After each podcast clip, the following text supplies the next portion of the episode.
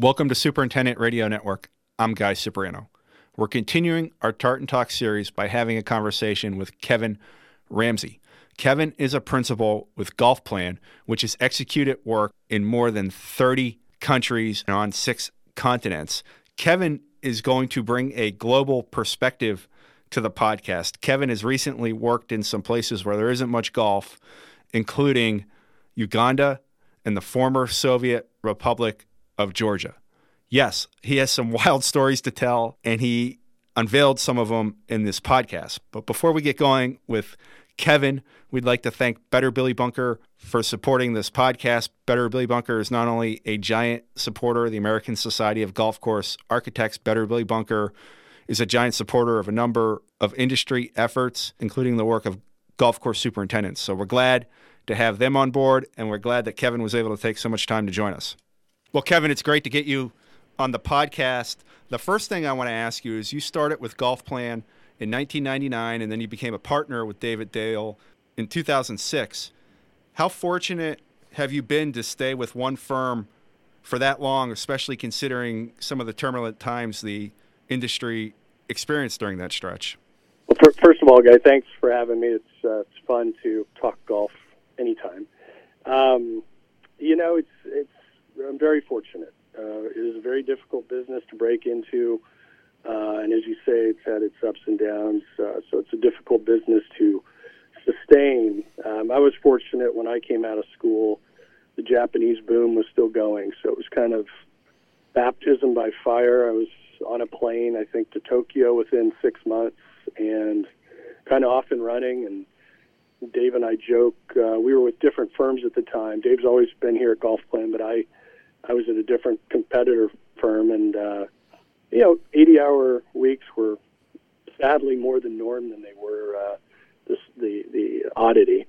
Uh, but now I feel very fortunate uh, to have been in the business this long, uh, living in California. As crazy as some people feel California is, it's a beautiful place to live, and we've been able to kind of hang our hat here for a number of years just uh, the only the only not fortunate thing I would say is that uh, everybody thinks as architects we play golf all the time, but uh, the reality is if, if we wanted to play golf, we should have sold insurance or something. We we don't get out sadly as much as we would like to.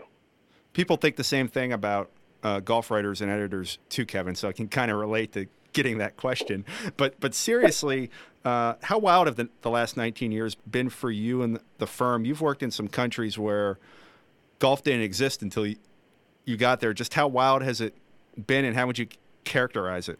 It has been a wild ride for sure. I um, I'm not sure what other career path I could have chosen that would have you know allowed me to see so many different things, so many countries, uh, experience so many different cultures. Um, it's been uh, it's been pretty crazy. I was just looking the other day, and I've now as of well as of today been to 40 countries, and next week I'll make 41 when I go to Laos for the first time. Um, know, I've worked in a lot of Muslim countries. I think it's eight Muslim countries now, um, which is you know again totally different. You're you're removed from your comfort zone and what the U.S. is. We kind of live in a bubble to some extent. So it's been it's been a wild ride. You see a lot of things that you can tell people about, but until you actually experience it, it's uh, it's kind of hard to imagine. Um, you know, most of the time we do spend on a plane. I, I got to say, there's a lot of times when I'm going to places like uh, India or Uganda. Yeah, you're you're 24 hours travel to get somewhere, so we do spend our share of that, which isn't so exciting. But um, you get to, to know the ins and outs of every airport pretty well. Kevin, how is golf received in a Muslim country? It depends probably on the country. Um, if you think about it, uh, Malaysia, Indonesia, golf has been big there. The big booms there were in the 80s, early 90s, um, and they still have a pretty avid golfing con- uh, culture. You see the uh, Malaysia has part of the PGA Tour swing coming through there now at the TPC course. Um, so it's it's kind of a staple, I would say, of their sporting culture. Um, other places like Egypt, it's relatively new. I mean, there's been some old clubs over the years.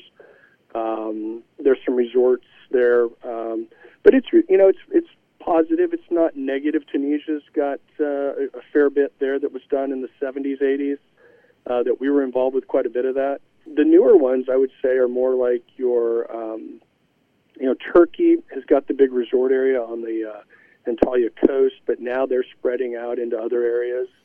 Um, but it's well received. It's well regarded. Tur- like Turkish Golf Federation uh, is putting a lot of time and, and money into creating some some great young golfers. I'm hoping at some point we'll see some of these guys uh, hitting the tour or popping up on the tour a little more often.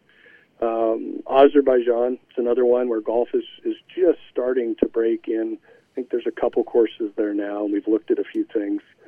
So um, it's received well. It's just uh, it's new and different uh, for a lot of them.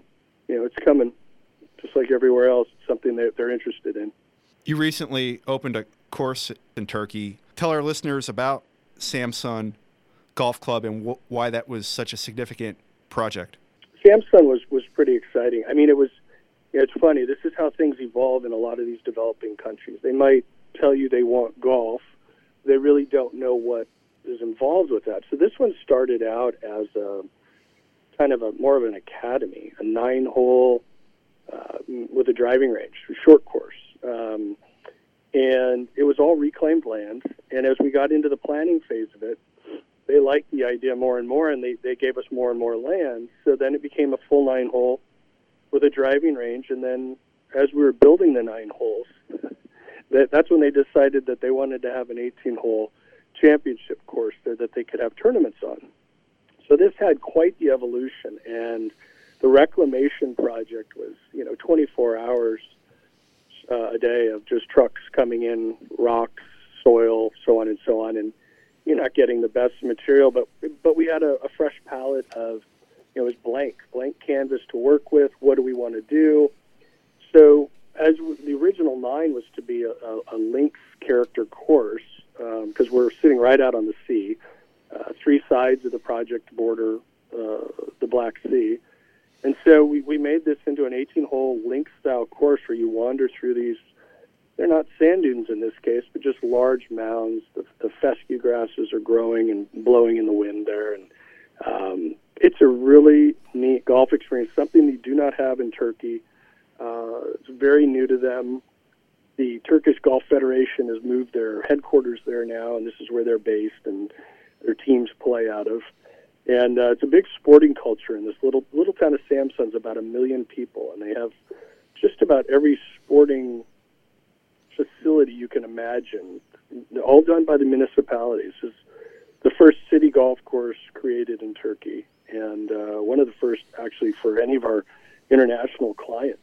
Um, it's just something that, that hasn't taken hold yet, like we have in the U.S. So that in itself is, is a pretty neat accomplishment that it's this public golf course uh, for the people uh, but built right on the sea and it was created from scratch. So it was it was a fun project. Um, it had its challenges, of course, with you know dealing with those kind of changes, but uh, but but a great project in the end. What's the first step when you're trying to do a project in a city or country that doesn't have much golf or any golf at all? How how do you start that process where golf is such a foreign concept? It's very challenging, and you become more of an educator than you do an architect. Um, in this case, you know, at least with Turkey, the Turkish Golf Federation was involved, so there was an understanding of what golf was and what they were looking for. But the municipality, on the other hand, had no idea. Uh, this was really a new, a new path for them, a new venture, um, and they were relying on us to guide them in what would be uh, the best way to accomplish their goals. And of course, their goals kind of kept changing. But um, so you're you know you're starting to educate people on just the basics of the game of golf. What's a tee? What's a green? What's a bunker? Why why do you have these things? Um, and then what you want to talk to them about, or what we try to talk to them about, is really getting into more of the strategy or options on the golf course, the thinking side of it, the shot values. But that's a process, and when you're starting out with a group that that is that basic you can't really get to all that. They're relying on you to bring that. They just don't know it yet. As time goes on, those kind of things come out hopefully on the golf course where people see these nuances and things that we we get excited about designing into it but some of the owners and clients don't really know or understand it until later on as they become more knowledgeable about it but it's it's definitely an education process that uh, we feel like we're more teachers at times if you're if the developer or client or owner doesn't know much about golf or hasn't seen much golf then surely the people doing the physical labor on the golf course probably haven't been exposed to it at all. What is it like educating the labor to kind of see the vision that you have for the final product? You're absolutely spot on with that. The, the labor, um, maybe they've built some roads, maybe they've built building pads, but they have no idea what a golf course is and why we don't want straight lines on things because everybody likes to do straight lines, but on a golf course, it's the last thing you want and we don't want perfectly level or perfectly flat spots. So um, it requires a good hierarchy of uh, a good project team, uh, starting from the management. Uh, in the case of Samsun, it was a Turkish uh, project manager who has built uh, or managed the construction of a number of courses in Turkey and actually a little bit outside of Turkey as well. Um, so they have a good understanding of how to get it done. Um, it's then that that link between them and the local labor and having good on the ground guys teaching and showing these guys. I mean, there's times I'll jump into a bunker or Dave will jump into a bunker and show them on the shapes of what we're looking for, uh, or you know, little things about why something's not draining properly, and show them how to get it the way we want it or what it needs to be. Um, you have to actually physically show them in a lot of cases, otherwise something will get lost in translation, even if the management team speaking the same language.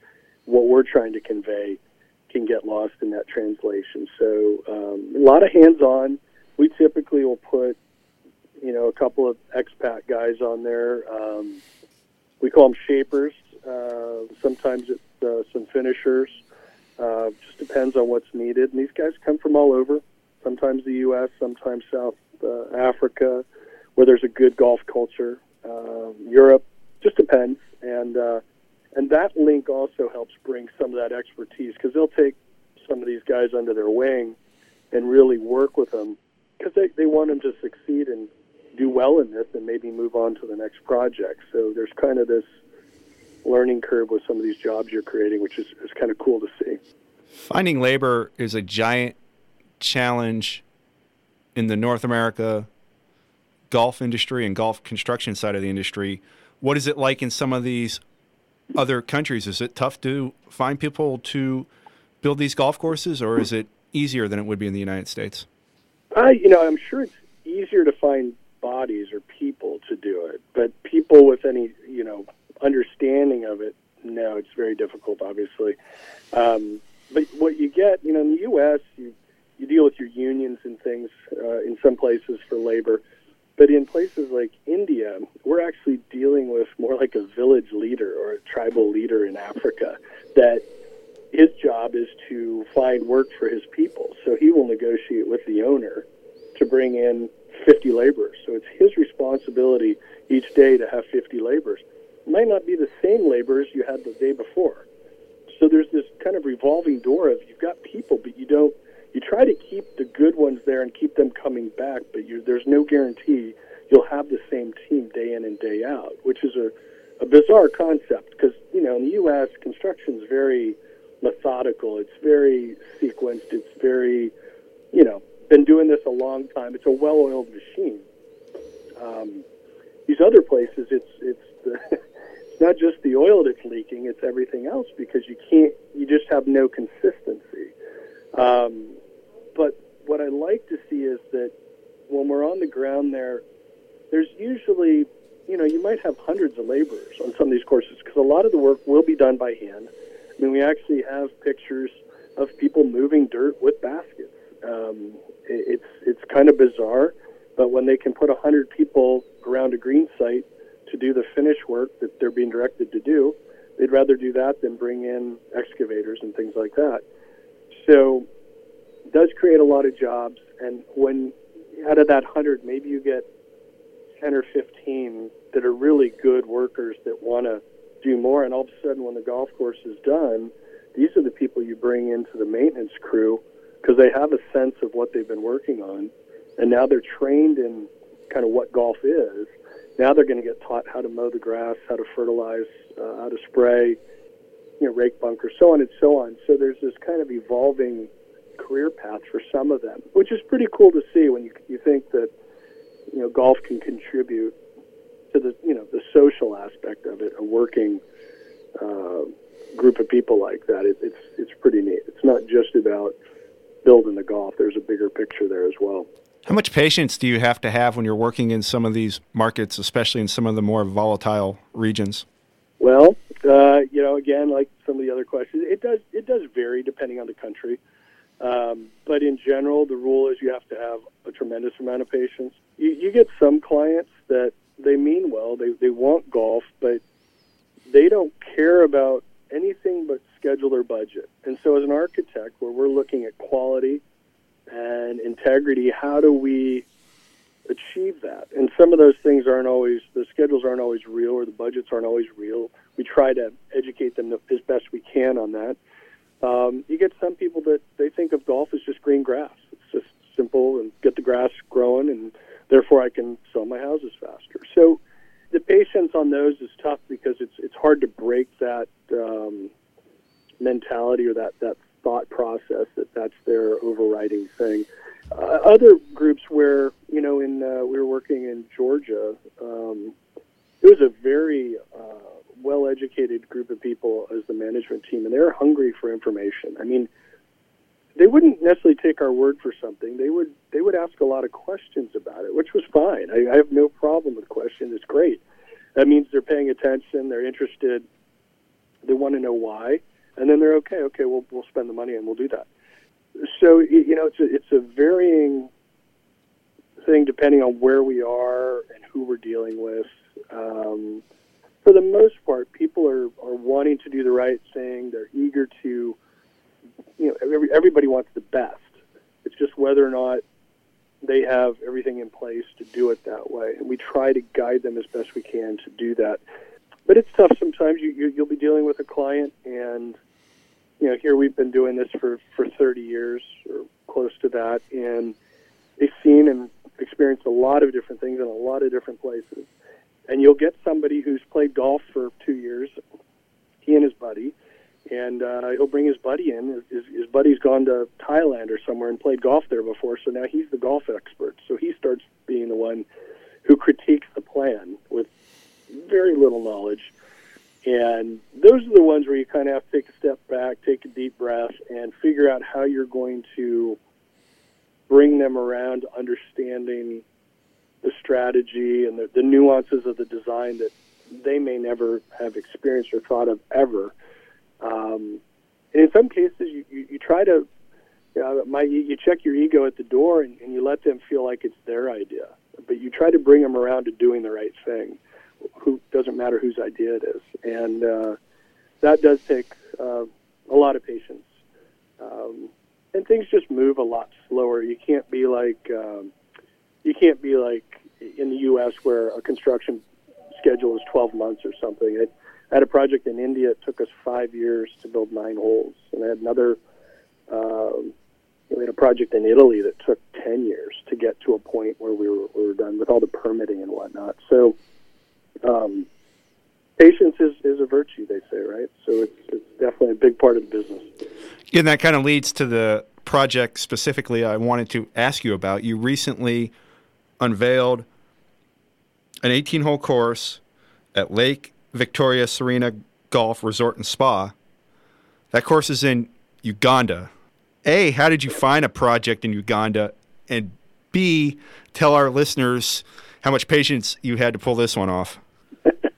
It was it was funny. You know, this was one of those neat stories that uh, we were always pretty active in getting a website early on, and and kind of as time goes on, trying to keep that updated and whatnot. And this gentleman actually found us. Uh, it was on a contact page of our website, and I responded, and we got chatting back and forth, and got a proposal to him, and all of a sudden we were signed up, and off we went to Uganda. It was that crazy of how it kind of came about. Um, he's actually his company is a construction company in Kampala, uh, capital there of, of Uganda, and he um, he's of Indian descent, and his family he's always never lived in India, but grew up in Kenya, and uh, the business moved to they have a big office in Kenya, but moved a portion of it over to uh, Kampala, and he's overseen that for years. And so he was U.S. educated, uh, actually here in the Bay Area. So we, we had a lot to talk about. And uh, but but the first visit there, this project took over 10 years from the time we had contact to the time we just finished and opened the the 18 holes recently. And in the beginning, it was a bit like the Wild West. Um, you could go into the city, which took took forever because the roads were so bad. Um, you'd see people, uh, you know, group of guys in the back of a pickup with AK-47s, kind of wondering in the back of your mind where they might be going. Uh, as long as it wasn't to uh, your hotel or whatever, it was fine. But it was, you know, it was a little surreal that way. Um, there's been a number of uh, other incidents in that area, bomb threats and whatnot, because there is a, an active uh, or there was an active terrorist group uh, coming out of the north. That uh, so th- there was all these little what ifs of are we doing the right thing? Should we be doing this? Um, but in the end, now you know, ten years later, they've built uh, highways from the airport all the way to the city. Traffic isn't nearly what it used to be. Um, the roads are much better. Um, one one time they had said I, I flew in in the middle of the night. I think on my first visit, it was three in the morning or something like that, and they told me the next day to never do that again because it's not really that safe in the middle of the night getting to the hotel where it was because you had to take these little side roads and occasionally there would be bandits that would block the road and block you until you paid the extortion toll toll fee that they were asking. And never happened to me, which was fine. After that first visit, I, I came in middle of the day every time. and uh, no no questions asked. But I was joking with the owner about that during this during the opening, and he said it's it's changed so much since then that that doesn't exist anymore. And you know the UN is headquartered there in Entebbe. They have a huge presence. So when you come into the airport, you actually see a lot of expats uh, roaming around, and they're usually to do with one of the aid groups or the UN. Um, so it's got a whole different feeling now. It's definitely much more modern than it was. Um, but you know the challenges again of building a golf course on the shores of Lake Victoria, which ended up being part of it was papyrus swamp that you would dig down five or six meters and you wouldn't get to real soil. It was all just organic muck that then had to be removed and replaced with proper fill so you could get a stable foundation to build a golf hole on. And that was just part of the site. Um, we were dealing with older equipment. Uh, tremendous amount of hand labor, no knowledge of golf. Um, the timetable of, I think the first nine took close to seven years. So, you know, it was kind of painfully slow, um, just due to a learning curve. And I think you know, there's all sorts of factors that we're not even aware of of why it, why it took longer. Of course, the second phase, second nine holes, took about two years, and then they grew it in. Um, but now it's, you know, what was really rewarding about it is, is showing up for the opening. They had a professional event with 35 uh, local pros and a couple from South Africa and Kenya. And then the next uh, day they had a uh, that was like a three day tournament. Then they had a pro am. Uh, we had over 200 people there for the opening of that course, and these people were so excited. Um, there's two courses there locally that are pretty basic, built by the militaries uh, years ago and they're in pretty rough condition. And this this golf course, it's being maintained by a group of uh, guys from South Africa, is as good as you will find uh, maintenance-wise in South Africa or you know any of these developed countries. The the fairways were were tight. The rough was was solid. The greens were rolling at probably 11, uh, and they're bent grass, which is very unusual for the area, but because we're on the lake there, we get a nice steady breeze. So even with a little humidity, it's not an issue. So they were really getting to experience something that they never could imagine experiencing before, that they would have had to travel many hours to go see. So seeing that excitement level, um, the caddies were excited to have these jobs. Uh, they were really trying hard to learn the game. Uh, the girl that was my caddy actually had uh, she was playing now, and she wanted to grow up to become a golfer, and she's very excited about it. And to see that, and then afterwards, after the round, all these guys hanging out, uh, you know, having a beverage, talking about their round and what hole they liked, and all the different things about the golf course. Um, that was that was pretty pretty cool, pretty rewarding. Um, just neat to see. It was nice. Ten years is a long time, and uh, I got to say, in the end, though, it really it really turned out well. They've got something. I keep telling people it's very special. You would never imagine it's in the center of Africa, and um, I hope more and more people get to see it. Uh, I, I, you know, there's other things in Uganda to see. The gorillas aren't too far away, and the headwaters to the Nile it, uh, is, you know, Lake Victoria is the start of the Nile River. So Jinja is where that begins. Uh, that's about an hour drive. So um, neat place, lots to see, good people, good food, um, but lots of challenges. I hope they do more golf. I just hope it doesn't take ten years. Okay, we're gonna keep jumping all over the, the world. I think we're going to make a lot of our listeners dizzy, but you also recently opened a course in the former Soviet Republic of Georgia. Explain that project and how does that compare to working in some of the other parts of the world where you've worked?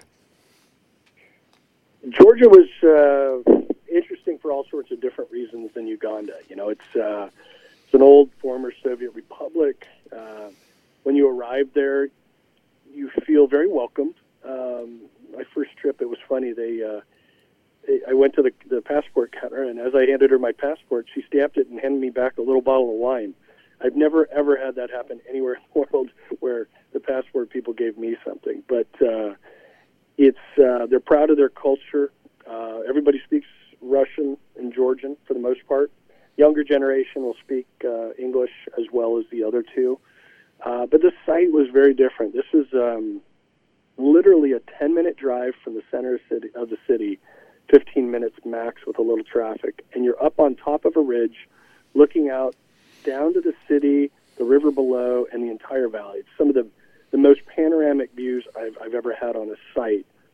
The challenge was as we walked the site, and uh, you know, there's a few wild pigs out there, things like that. But you notice that the pine trees were pretty stunted. They're pretty thick trunk, but not very tall, which is a great sign that there's probably some rock below. And as we got into this more and more with some test holes, we realized that it's a very, very rocky site. We had about a half a meter topsoil.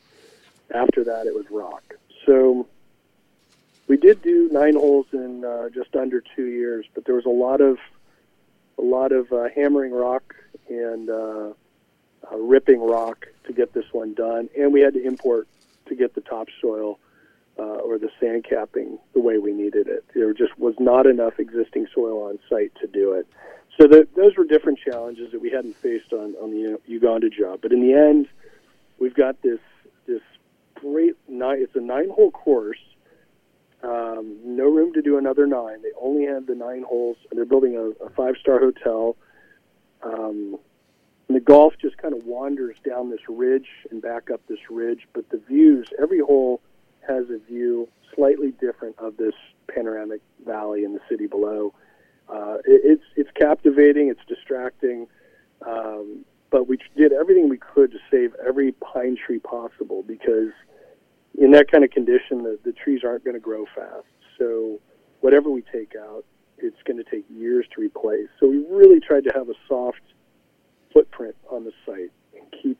It's I wouldn't say it's minimalist, but it's getting there, um, where we really had a soft hand on it. Um, and it's just a it's a great project. There there's a gondola that goes from the center city up to one of the ridges. Well, that gondola is now being connected from that ridge onto our right right into our hotel clubhouse, so that from the city center you'll be able to hop on a gondola and come up, have lunch, play nine, whatever you want to do, and, and head on back to the city without ever having to get in your car, which I, it's a first for me as well. Um, something that we, we haven't had a gondola on a golf course that I'm aware of. So, um, cool cool place. But again, another learning curve. You know, these these Russian operators of the equipment were used to. Uh, I shouldn't say Russian, but some of them are Russian, some are Georgian. Um, they're just used to building roads, putting in gas lines, uh, basic construction. So golf was challenging, and there was a little bit of a language issue trying to, to get it so they understood uh, what they were trying to do. But in the end, you know, like everybody, they, they got better. They got uh, more familiar with what we were trying to do. So as the project went on, it picked up momentum and uh, got a little easier. And then we've got a, a guy in there now who's taking care of it. He's from the UK, and he's excited. And it's it's all cool season grasses, so he's right in his uh, you know right in his wheelhouse for taking care of it. And it's still growing in. Um, I would say we'll open that one probably late spring of next year would be my best guess. You talk about visiting places like Uganda, the Republic of Georgia, and Turkey like it's normal. When did you realize that you were doing something unique and that golf course architecture was going to take you down this global path?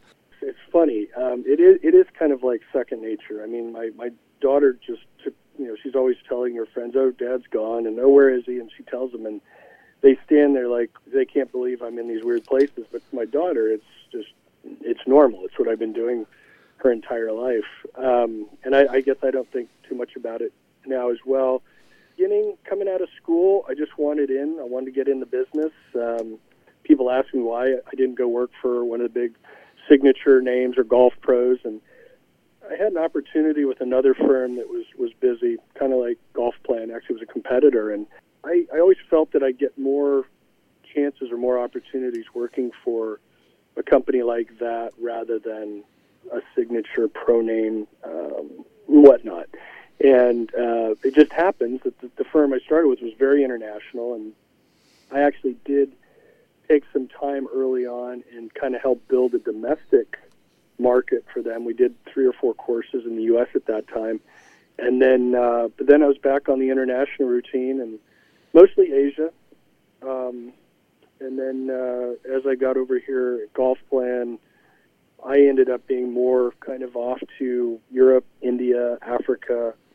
Uh, we still have, a, I mean, we have most of our work is in Asia, and um, it's just it's just become kind of second nature now that you get on a plane going somewhere. And uh, there's times it'd be nice to do a little more in the U.S. Um, for various reasons. But uh, but I, I know Dave and I have enjoyed you know being able to go to all these places. I mean the experiences you have, the stories you have, um, being able to share that with my my daughter to give her a little more perspective on the world has been has been a pretty neat thing.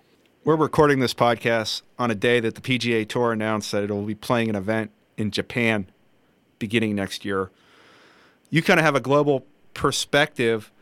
Just how global is the game of golf these days, and where do you see the opportunities for the game and the business to grow, Kevin? It's interesting. I mean, what we're seeing now, I think it's something we have always hoped would happen more and happen sooner uh, because of our international experience. I think we figured with all this golf that we've been building throughout Asia, especially, and, and some in Europe, that there would be the tour would have to go international at some point. There was just too much talent coming out of different areas, too much new golf being built out of other areas, and just like everything, it's uh, you know the world's becoming a smaller place. Um, in fact, our, our uh, Nine Bridges project, uh, which is in the top 100, it got uh, I think last year was its first year as the PGA Tour event in Korea for the first one there in that country, and then now they do the Malaysia, um, Korea, they do Sheshan, I think it is in uh, in China, and now this J- Japanese one is entering the mix as well, which I think is a great. You know, it's an Asian swing, kind of like used to be the Florida swing or the West Coast swing. Now it's becoming the Asian swing and uh, whatnot. But um, I think it's great for golf. It's it's it's obviously going to create more interest in people. I think we're seeing now. You know, Asia is still the the boom I wouldn't say the big boom, but it's it's still moving fairly quickly. Um, Vietnam's probably the hottest commodity right now. They've made a concerted effort as a country to take on golf tourism, kind of what Thailand set the model years ago and has continued with that model. They're still considered the best place to go for golf with choices, price, food, the whole works. You know, hotels are reasonable and they're beautiful. Uh, there's beaches. So, you know, I think Vietnam said, "Hey, if that's working for them, let's let's take a look at that." And right, rightly so. And I think they're going to be very successful at it. Other places, you know, we've worked in India, and India's got a lot of potential. It's always talked about, but the reality there with the land acquisition is extremely difficult. Um, water, incredibly hard to come by, and uh, and then the bureaucracy on top of it. I don't think India will ever boom. There will be a market there. There'll always be uh, a certain amount of golf getting built there, but it'll never be anything like what we've seen in some of these other Asian countries. Uh, China was booming at one point, but due to their their laws and uh, permitting system, it's slowed down significantly, almost to a halt, uh, with only a few things being built a year. Um, but for right now, I think Southeast Asia is still kind of leading the way. Um, I think in the future, at some point, we will see more golf in Africa. I think it's inevitable. It's kind of the last frontier, as I call it. Um, there's so much land, so much beautiful uh, spaces there. It's just a matter of time before you know people get to it, and it's it's not there yet. Obviously, South Africa and the northern coast have all been uh, you know golf has been put in, but the the center of Africa and seen a little bit Nigeria. Uh, we've we've talked to some folks in Ghana, but I, I think it's coming.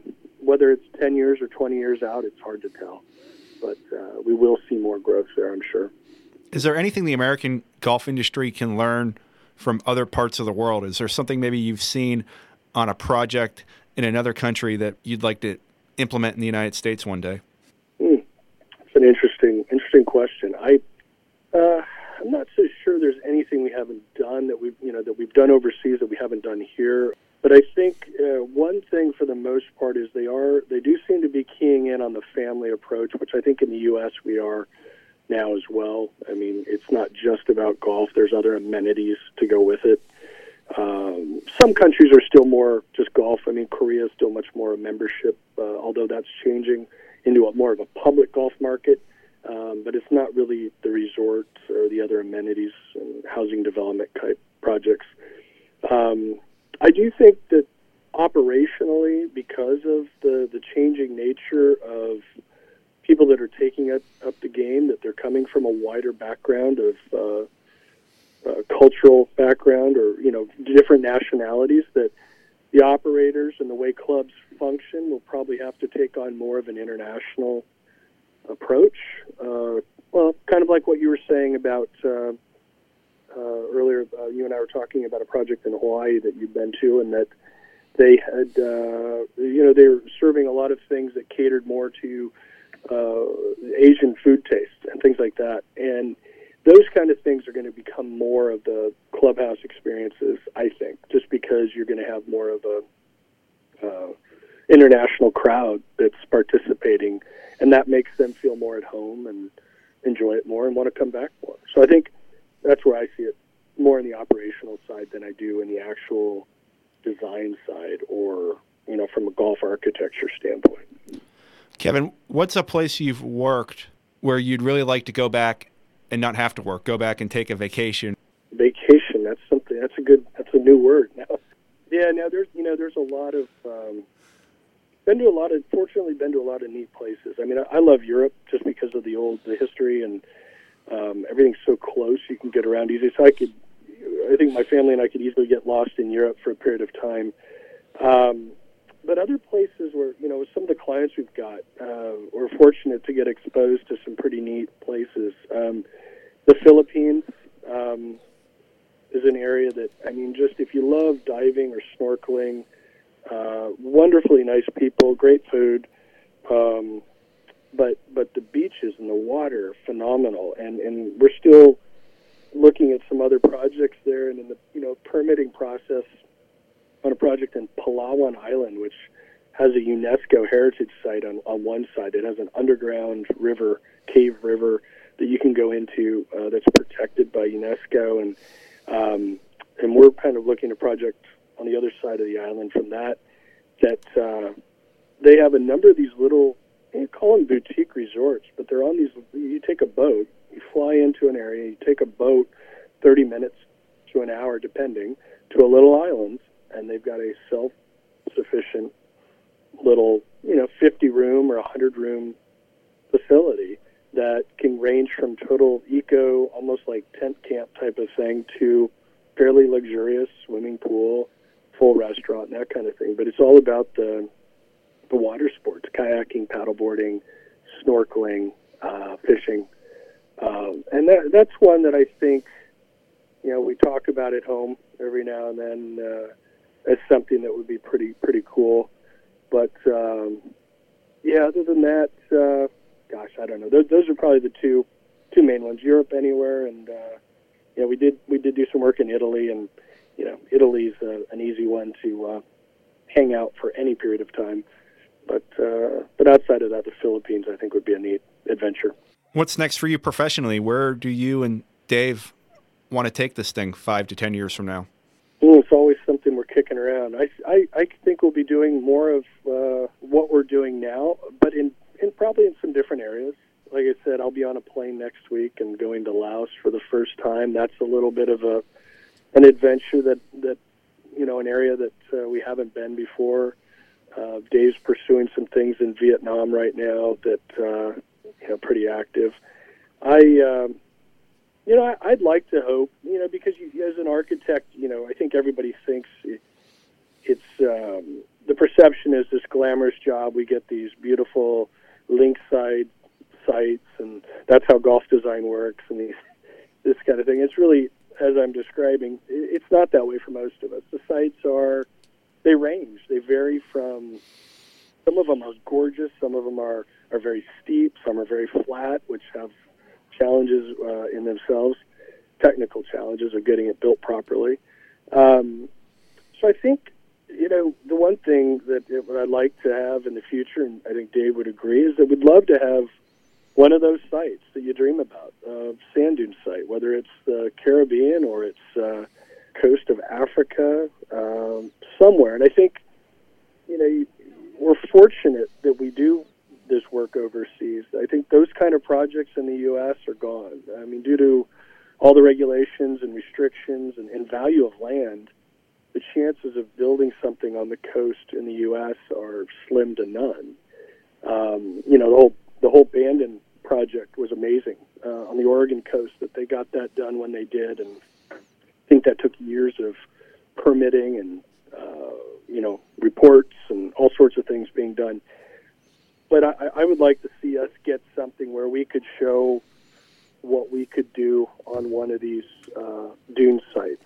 Um, I think you know when you can do some pretty neat things on tough sites and you get some really successful projects on the tougher sites it'd be nice to have one that I wouldn't say that it's gonna. I'm gonna say it's easy, but one of these dune sites where you're just cutting through sand all day long, that would be fun. That would be a blast, and I would like to see us get something like that at some point in the next five years that we could really uh, kind of hang our hat on. Okay, last thing here. Golfplan has worked on six continents. What is it going to take for you to get a project in Antarctica one day? you get get somebody who's interested to do it, we'll we'll go. We'll be there. That's kind of the way it's always been. If uh, if somebody's interested in doing something and they seriously are, are, are you know they're they're committed, we'll get on a plane and go. I uh, we would do it for sure. I uh, probably not going to happen, but uh, you know we'd be there. It's, it's just the way we've always done things. It's um, it's it's pretty neat to be able to bring golf to places for the first time. And the education process, it makes it a much bigger.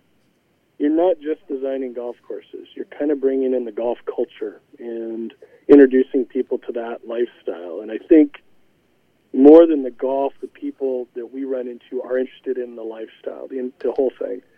And um, that that's pretty neat because even in the U.S., I don't think we see it as much you know, like in you know some of the Scottish towns, you'd have putting courses right in the middle of town uh, where kids people could go putt anytime they want. And uh, I think overseas, internationally, we're seeing more of that. People wanting the lifestyle and being associated with the game in its entirety, which is which is nice.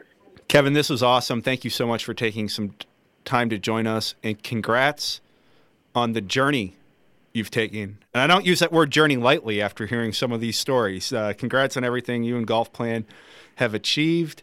And good luck with the rest of 2018. And hopefully, we get a chance to catch up again soon. Sounds good, guy. Thanks for the time. Appreciate it.